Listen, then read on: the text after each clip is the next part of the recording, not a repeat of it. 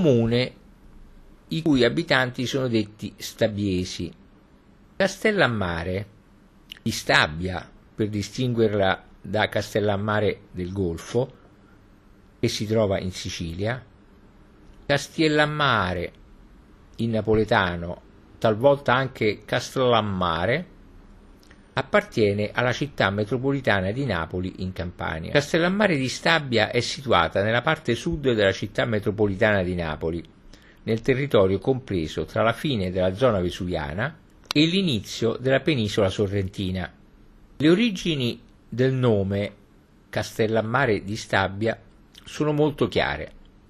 Ne risulta facile capire la scelta di Stabia in quanto deriva dall'antica città romana più difficile è capire il perché di Castellammare. In realtà fu denominata Castellammare fino al Regio Decreto del 22 gennaio 1863, ma già anteriormente a questa data era d'uso aggiungervi la specificazione di Stabia perché la città sorge presso il sito di Stabia o Stabiae l'antica città romana distrutta da Silla nell'89 a.C., centro che si estende a semicerchio nell'angolo sud-est del Golfo di Napoli e è sviluppato intorno al castello fortificato, da cui ha preso la parte del nome che corrisponde a Castello al mare. Infatti la spiegazione del nome è chiarita da antichi documenti in cui le località venivano identificate col nome dei castelli presenti e in questo caso il castello che guarda il mare era detto castello sul mare o da mare, quindi castello a mare. Per attestazioni medievali del toponimo si trova ad esempio nel Rationes Decimarum Italiae del, nel 1200 e 1300 dedicato alla Campania che negli anni 1308-1310 cita in Episcopatu Stabiensi Seu Castrimmaris, Castrimaris. Castellammare dunque deve anche il nome all'antico castello costruito dal Ducato di Sorrento, che si affaccia da un'altura di circa 100 metri sul golfo di Napoli. Altri erroneamente sostengono che la denominazione Castellammare derivi dall'antica presenza di una fortezza eretta in località Pozzano sulla spiaggia per difendere l'antica cittadina da eventuali attacchi provenienti dalla penisola sorrentina e chiamata Torre di Portocarello, conosciuta dai più erroneamente con il nome di Torre Alfonsina, che invece sorgeva nei pressi dell'attuale piazza Fontana Grande. Nell'immediato dopoguerra, nei pressi della torre di Portocarello, si insediò lo stabilimento calce e cementi che sfruttava le rocce calcaree prelevate dalla montagna adiacente, distruggendo i resti di questa antica torre. La prima volta che si ritrova in un documento il nome Castrum ad Mare è del 1086, mentre il comune, già Castellammare, ha assunto la denominazione di Castellammare con regio decreto del 22 gennaio 1863 e il nome definitivo di Castellammare di Stabia si è avuto con delibera consiliare del 31 maggio 1912. Come già accennato, la città si sviluppa ad anfiteatro nell'angolo sud-est del Golfo di Napoli, ai piedi della boscosa catena dei Monti Lattari, e cinta da un'ininterrotta fascia verde collinare fitta di agrumeti e colture ortofrutticole. Di aspetto moderno è stazione termale, centro industriale con cantieri navali, polo turistico e commerciale. Le origini sono documentate dal secolo VII a.C., con la presenza di traffici commerciali etruschi, greci, sanniti e poi romani. Ilio Italico ricorda la partecipazione ad una battaglia navale della seconda guerra punica di una triremi della flotta di Marcello carica di giovani stabiani.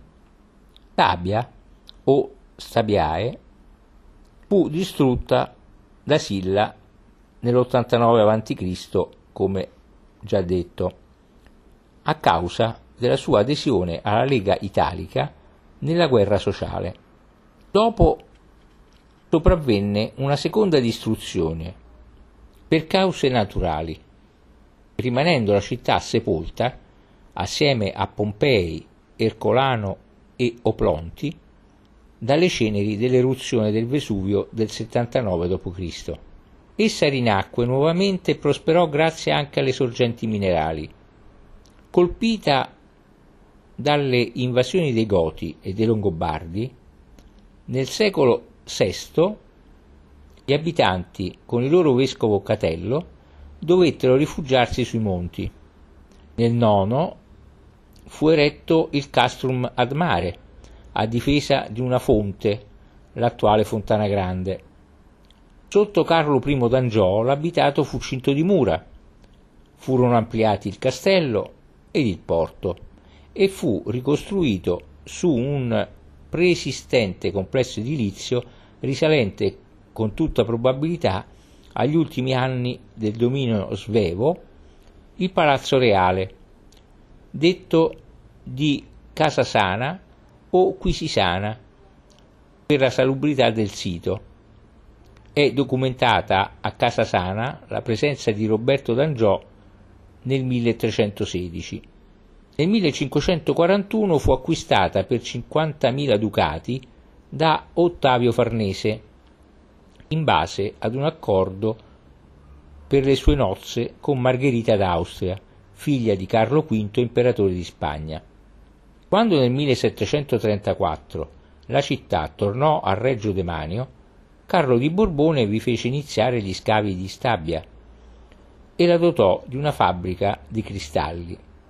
Ferdinando IV vi fondò il cantiere navale, restaurò il porto e costruì l'acquedotto.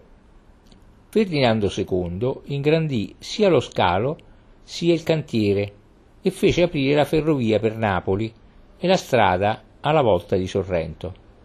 Dopo l'unità, la città aumentò di importanza economica e commerciale, grazie ai cantieri navali divenuti tra i più importanti d'Italia e al crescente sviluppo quale rinomato centro termale e attivo polo industriale.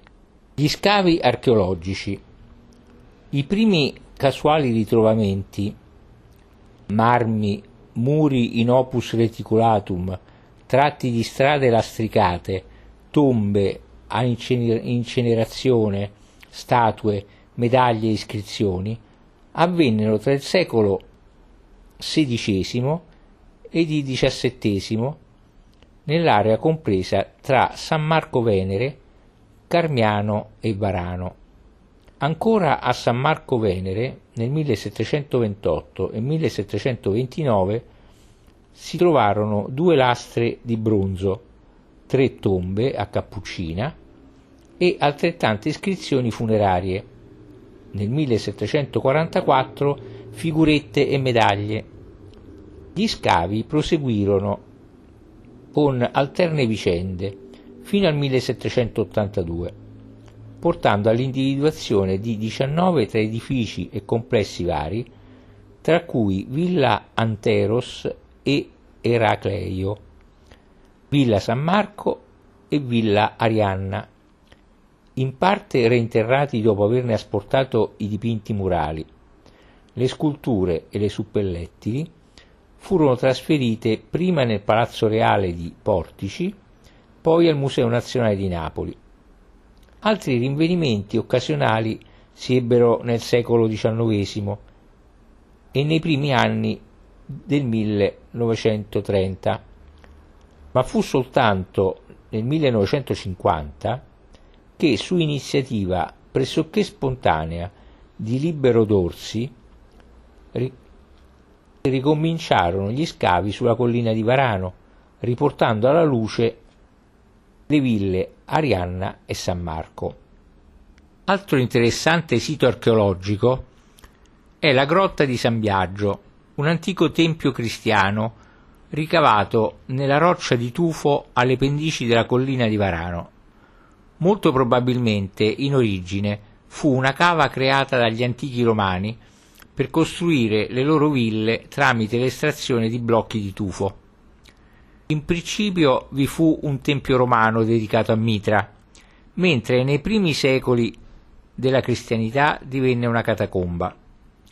Fu soltanto nell'anno 500 che divenne chiesa, dedicata ai santi Giasone e Mauro, sede di una comunità benedettina dipendente dal monastero di San Renato di Sorrento. All'interno vi sono affreschi di notevoli proporzioni, splendidamente conservati, eseguiti tra gli anni 500 e 1300 ed è stata ritrovata una statua raffigurante forse San Biagio, conservata al Museo diocesano di Castellammare di Stabia. La grotta purtroppo è chiusa al pubblico. Ma iniziamo una breve visita al centro storico con Piazza Giovanni XXIII, che è il centro della città. Vi sorgono il Palazzo Farnese, storica sede del municipio, e a sinistra il Duomo, costruito su progetto di Pietro Antonio de Sanctis dal 1587 e ultimato a metà del secolo XVII. La scalinata e la balaustra in marmo sono del 1760, l'atrio del 1774 e l'attuale campanile del 1782, mentre la crociera ed il presbiterio risalgono al 1875-1893 e le porte bronzee al 1985. Nell'interno, a tre navate su pilastri ed alta cupola, la decorazione ad affresco della volta della navata principale con storie di San Catello. Lungo la navata destra si apre la cappella del patrono San Catello a pianta quadrata e ricca di marmi. Sotto l'altare urna sepolcrale del, se- del secolo III. Numerose sono poi le chiese monumentali, tra cui due in particolare e particolari. La chiesa dello Spirito Santo, dove viene venerato un quadro particolare di Sant'Antonio detto di Onna Sciurella. Ma chi era Onna Sciurella? Era una donna dal forte ascendente, di carnagione pallida, occhi grandi, sguardo profondo. Girovagando per il centro antico di Castellammare, e arrivando in via San Bartolomeo 72, al terzo piano di un vecchio edificio insolitamente dotato di ascensore, un tempo vi abitava la signorina Maria Fiorella Longobardi, per tutti Onna Sciurella, appunto. Longobardi Maria Regina Annunziata nacque a Castellammare il 19 maggio del 1891 in via San Giacomo il suo ricordo di donna semplice ed onesta rimane ancora vivo oggi in quanti la conobbero e l'amarono. La storia di Onna Sciurella, così come veniva chiamata, inizia nel periodo post-bellico.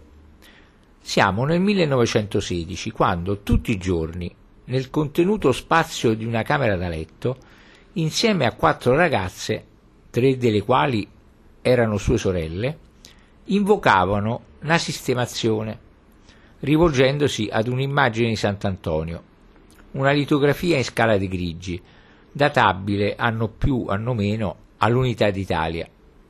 Delle cinque, tre trovarono marito, la quarta prese i voti. Restò solo Sciurella, che non cercava uno sposo, ma sognava di diventare una fedele promotrice del santo. La notizia delle grazie ricevute iniziò a spargersi dal centro antico verso le periferie, cosicché molte ragazze iniziarono il pellegrinaggio in quel di via San Bartolomeo al civico 72. Alla voce Diammo un coppo a De Sant'Antonio.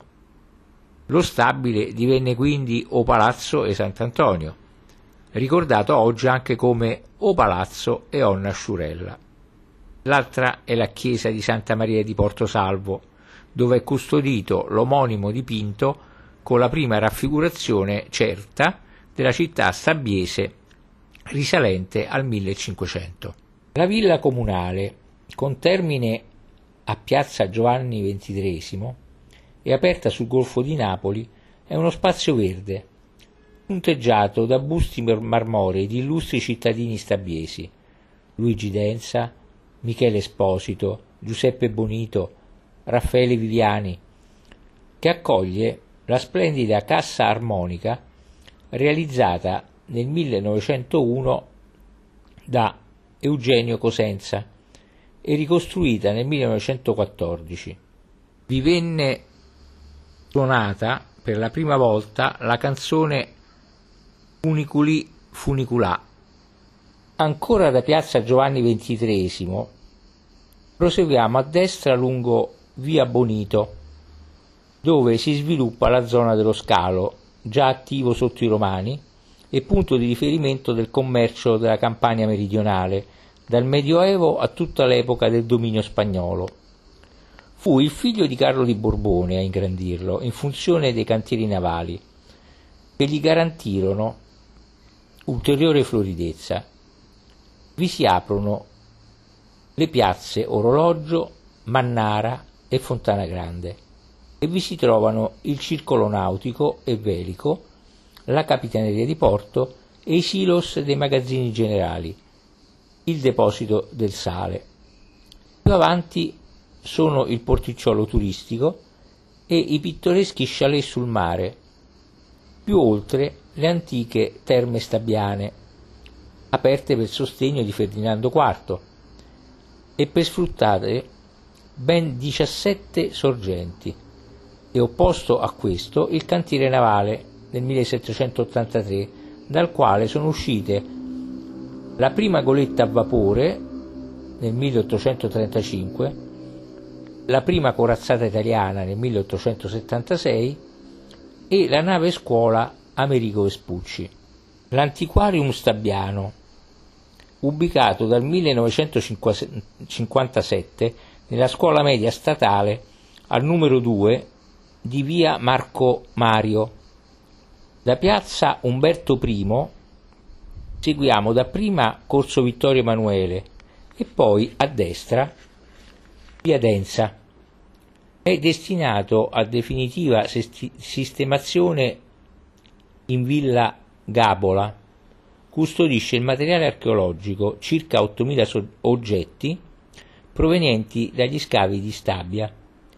I reperti sono relativi all'abitato preromano sulla collina di Varano e alle ville romane. Fra gli altri si segnalano affreschi in quarto stile, stucchi delle terme della villa rustica del Petraro, una statua di Moscoforo da originale ellenistico, un carro agricolo romano del quartiere rustico di Villa Arianna, marmi e oggetti medievali dalla cattedrale. Definita metropoli delle acque per il suo patrimonio idrologico costituito da ben 28 tipi di acque minerali differenti, divise in solforose, bicarbonato, calciche e medio minerali, il termalismo ha rappresentato per Castellammare di Stabia fin dalla metà del 1800 un tassello importante sia per l'economia che per il turismo. Per sfruttare al meglio le proprietà delle acque, la città dispone di due stabilimenti termali, uno nel centro antico e l'altro nella zona collinare dove è anche possibile effettuare alcune cure. Inoltre alcune acque, come l'acqua della Madonna e l'acqua acetosella, tra le più note e già apprezzate da Plinio il Vecchio, che le consigliava ai sofferenti di calculosis vengono imbottigliate e vendute perfino in America. Le terme si distinguono in antiche e nuove. Inaugurate nel 1836, la storia delle antiche terme di Castellammare di Stabia inizia nove anni prima quando nel 1827 iniziarono i lavori per la costruzione. Le nuove terme stabbiane, invece, si trovano già sulla circonvallazione dove sono state aperte nel 1964, articolandole su due grandi complessi, ancora due curve e lasciamo a sinistra il viale d'accesso, ombreggiato da lecci, alla villa Quisisana, le cui origini sono del 1310 e risalgono a Roberto d'Angiò. Il castello, da cui l'abitato prende nome, ha origini addirittura altomedievali. Molti gli interventi subiti dalla struttura.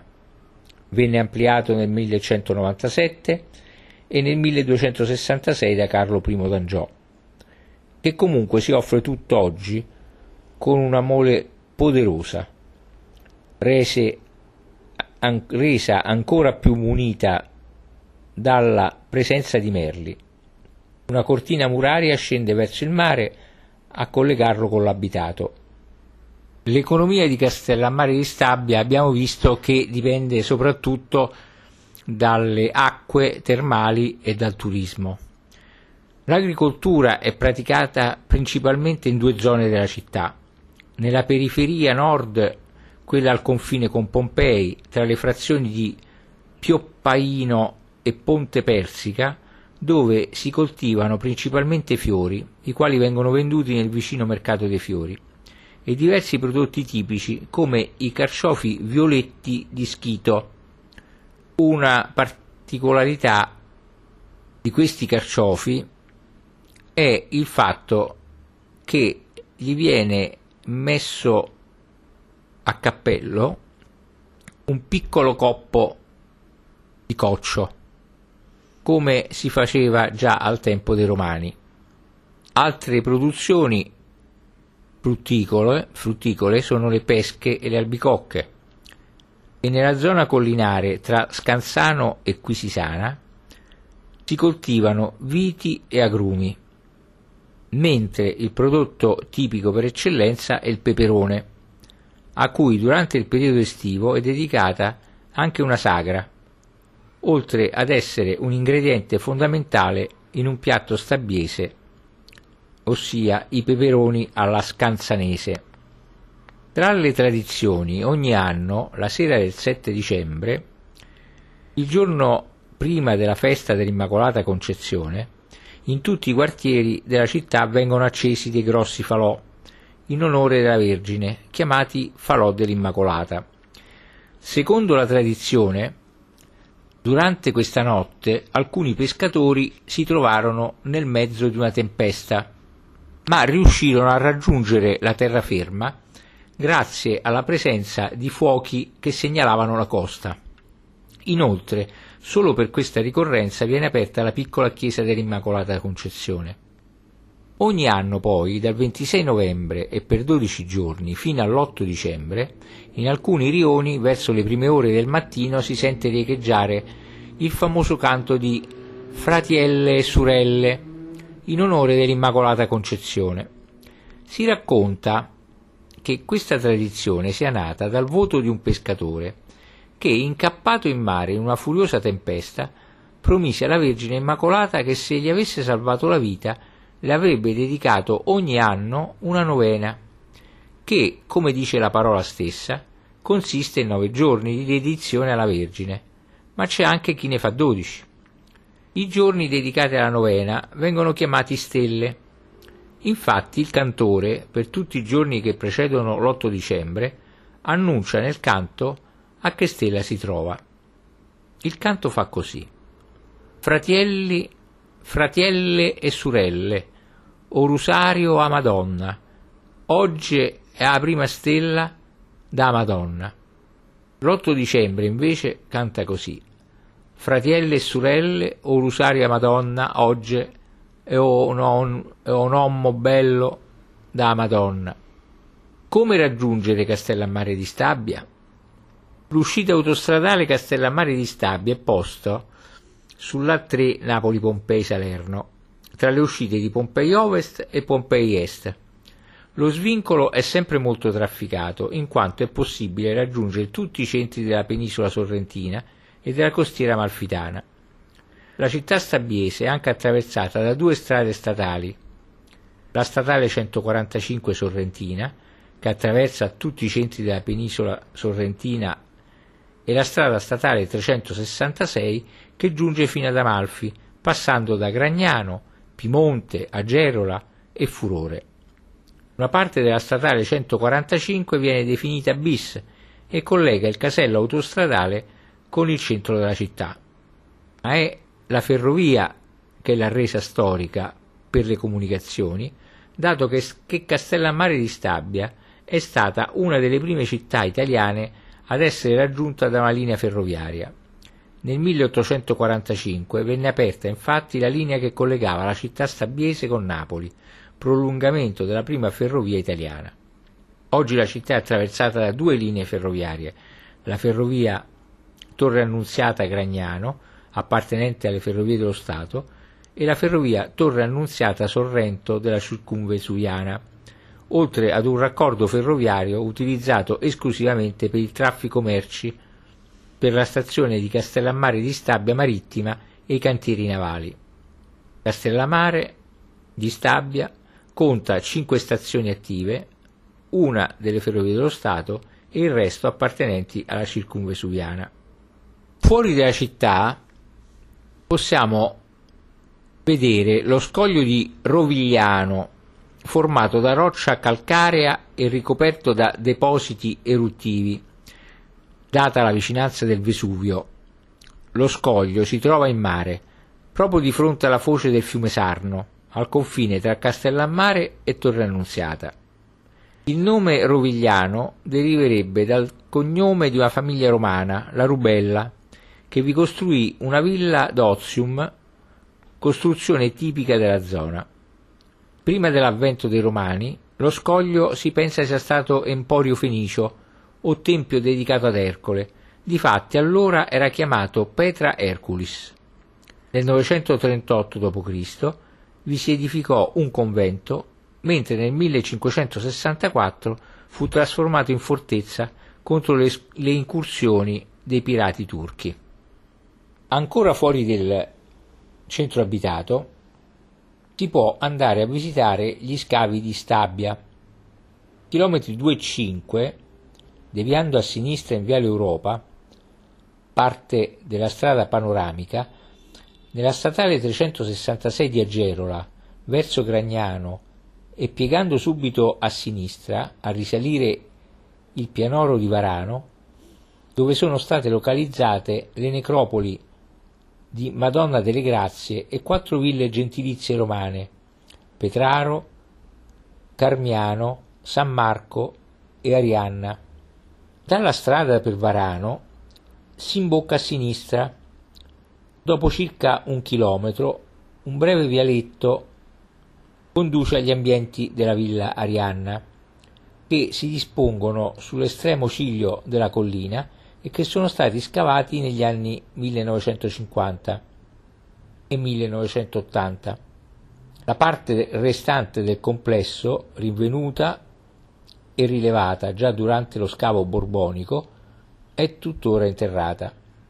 Ha due piccoli ambienti, cubicola, affrescati segue l'atrio, di tipo tuscanico, con impluvium pavimento a mosaico bianco-nero e pareti decorate con architetture.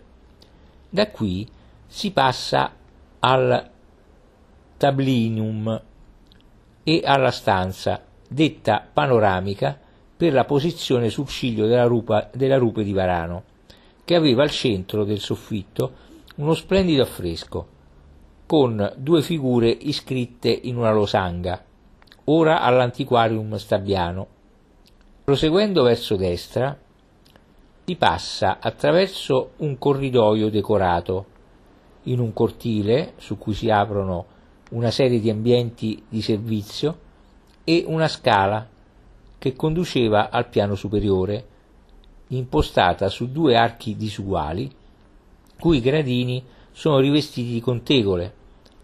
A ridosso della stessa è un ambiente pavimentato in coccio pesto, più a nord un corridoio cieco che separa questa villa da un'altra limitrofa.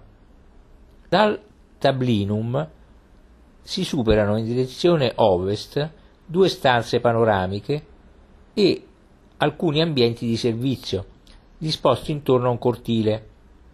Cucina, il prefurnium, il calidarium, il laconicum, laconicum eccetera, accedendo a due piccole stanze di riposo, dette diete, con decorazioni sul fondo giallo e rosso, e quindi a un grande triclinium nella cui parete centrale è affrescata l'Epifania di Dioniso ad Arianna e in quella di destra Ganimede rapito dall'aquila. Dopo il triclinium si stende un quartiere di quattro ambienti con un corridoio dalle pareti dipinte di rosso. La prima stanza di lettura presenta ancora in situ due ritratti di giovani che leggono sullo sfondo di prospettive architettoniche, mentre il delicato ritratto di una fanciulla all'interno di un tondo che faceva coppia con quello di un giovane rubato nel 1975. Il primo è ora all'antiquarium. Il corridoio conduce a due ambienti cubicula con vista sui monti, decorate rispettivamente con colore rosso cupo e giallo e pavimentate con mosaico a tessere bianche e nere. La quarta stanza di soggiorno presenta piastrelle dipinte con figure femminili, amorini, uccelli, fiori e medaglioni, montate a fasce oblique e impostate al di sopra di una zoccolatura rossa Molti frammenti di questa insolita decorazione furono portati dagli scavatori borbonici al Museo archeologico di Napoli. I due ambienti successivi hanno pavimento a mosaico, zoccolature ed eleganti decorazioni a figure e motivi vegetali alle pareti, ma si caratterizzano soprattutto per la sapiente disposizione delle finestre, che si aprono sulla vista del mare e del Monte Faito, aperture che ritornano simili nel grande triclinium estivo, ai cui lati i due ambienti allungati hanno funzione di pozzi di luce. Seguono altri vani, opposta ai quali parte una scala che porta alle sottostanti terrazze di sostruzione e attraverso il collegamento con una rampa alla galleria di accesso alla villa dalla base della collina. Dopo questi ambienti si apriva più a ovest un peristilio, di cui è visibile solo l'angolo nord-est. Sempre nella strada che risale il pianoro di Varano, un altro viale laterale porta all'ingresso della villa San Marco, impostata intorno a due peristili, su cui affacciano i quartieri di abitazione. La residenza aveva però anche un proprio impianto termale, più grande rispetto a quelli documentati in altre analoghe dimore, ma organizzato sempre nella canonica ripartizione calidarium, tepidarium e frigidarium. Le scosse di terremoto del 1980 hanno inferto notevolissimi danni all'intera struttura, che vantava anche alcuni ambienti affrescati, la stanza del soggiorno in fondo all'ambulacro destro, la cosiddetta stanza della fortuna alata, la stanza di Perseo al termine del secondo ambulacro e la stanza di Europa a sinistra. Il peristilio superiore ha visto distrutte le colonne decorate alla base del fusto e con scanalature spiraliformi nella parte superiore che lo circondavano e dei muri di esso restano oggi solo le fondazioni. Una rampa scende al peristilio inferiore con al centro una vasca. Per terminare, non si può non fare una gita al Monte Faito, per funivia in partenza da piazza Circonvesuviana presso l'omonima stazione ferroviaria o in chilometri 12 lungo la cosiddetta autostrada del Faito, che si stacca dalla strada panoramica e con continue risvolte sale a incrociare la statale proveniente da Vico Equense.